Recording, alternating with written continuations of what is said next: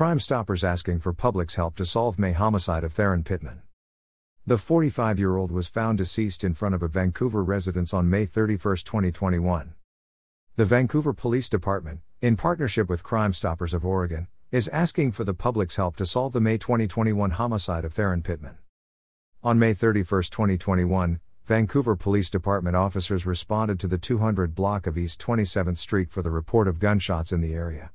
When officers and emergency medical personnel arrived, they located 45-year-old Theron Darnell Pittman, deceased in front of a residence.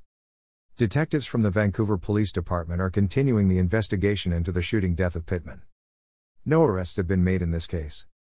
Crime Stoppers of Oregon offers cash rewards of up to $2,500 cash for information reported to Crime Stoppers that leads to an arrest in any unsolved felony crime, and tipsters can remain anonymous.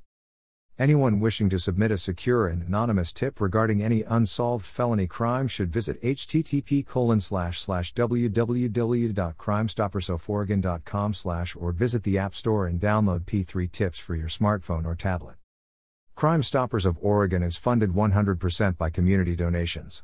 To support Crime Stoppers with a donation, or to view other unsolved cases, please visit http://www.crimestoppersoforegon.com/.